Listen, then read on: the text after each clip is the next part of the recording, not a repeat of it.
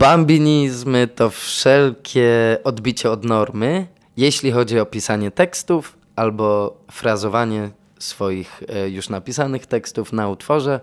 Wszystko, co trochę odbiega od standardu, bo jednak okazuje się, że są pewne standardy i normy w twórczości większości artystów. Więc Kuba Galiński wymyślił to piękne słowo bambinizm. Ale bambinizmy są twoje, to jest twój własny twór, prawda? E, te, te, te, tak, tak. Nie, bambinizmy moje, ale już nazwał je po imieniu, e, nazwał je Kuba Galiński i powiedział, że właśnie o, to są te takie bambinizmy.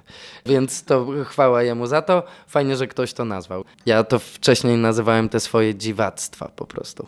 O. A jakimś bambinizmem takim e, twoim ulubionym się z nami podzielisz? Na pewno najbardziej popularny to w numerze Ale Jazz y, jest bambinizm, w którym na końcu pozwoliłem sobie zaskatować takie zdanie, czy ty, ty, ty, ty nie lubisz mnie już. Czyli coś, co ja dodałem od siebie jako jeszcze taki mały smaczek pod koniec, który obawiałem się, że będzie wyrzucony z numeru, ale jednak y, Sanach postawiła na swoim i powiedziała, że bardzo jej zależy, żeby było.